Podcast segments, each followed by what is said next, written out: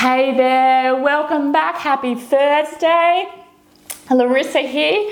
Today, oh, tonight, tonight, not today, I have an online masterclass and it's all about how to understand and overcome your limiting, disempowering, or negative thoughts so you can move forward and live the life you love. So, if you haven't already enrolled or registered for the online class, then I'll pop the link in description so you can pop on now I'm going to talk about how the mind works so you can um, understand, right? Because the first thing starts with awareness. Like every change starts with awareness.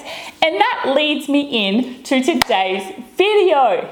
Now, if you watched yesterday's video, I said something about weeding the garden of your mind. I was talking about how to solve some of your problems, or all of your problems basically, and quite often we get stuck in noticing the weeds rather than noticing what is there. So today's video is how to weed the garden of your mind. So the first step right to weeding the garden of your mind is remembering I love sharing this because someone shared this with me years ago. Think about it. If you had two plants on your windowsill and each morning you put a little bit of water in one of those plants and you didn't water the other plant. And you kept doing that day after day after day. What's going to happen to the to the pot plant, the plant? This happens to pretty much all of my plants. Um, to the one that you didn't water, it's going to die, right? What's going to happen to the one you did water? It's going to grow.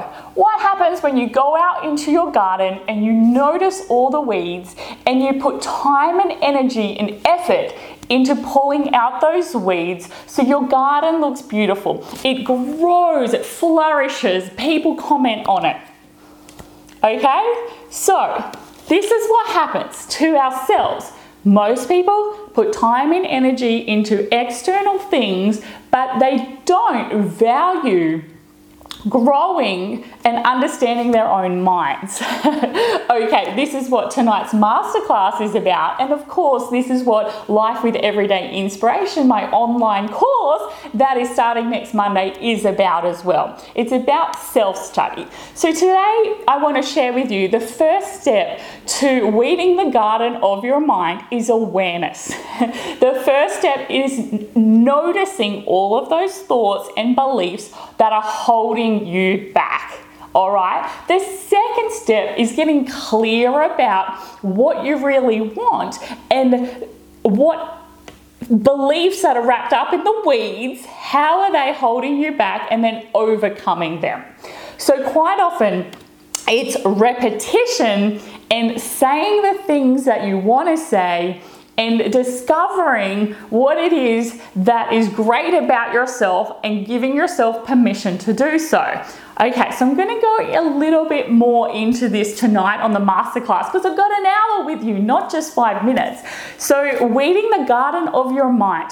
One, get really honest with yourself. How much time, how much effort, and how much self study have you put in to creating higher mind awareness of your thoughts, feelings, and actions? Most of us are stuck in a reaction and not awareness of controlled action. That's why most of us feel like they're an extra to the whole, the movie of their life, not the director of the movie. So the first step to weeding the garden of your mind is awareness, noticing your thoughts, feelings, and actions.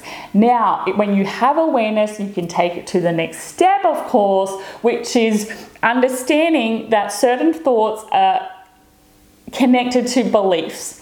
Now, some thoughts, they're just habits, some are just connected to beliefs, and some feelings are trying to get you and steer you in certain directions. So I just am here today to share with you the awareness of having thoughts, feelings, and actions and stepping, kind of being like a third party, looking down and just noticing the weeds that are growing there.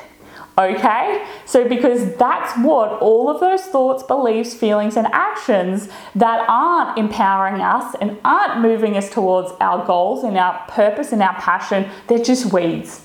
Okay? And get really honest with yourself.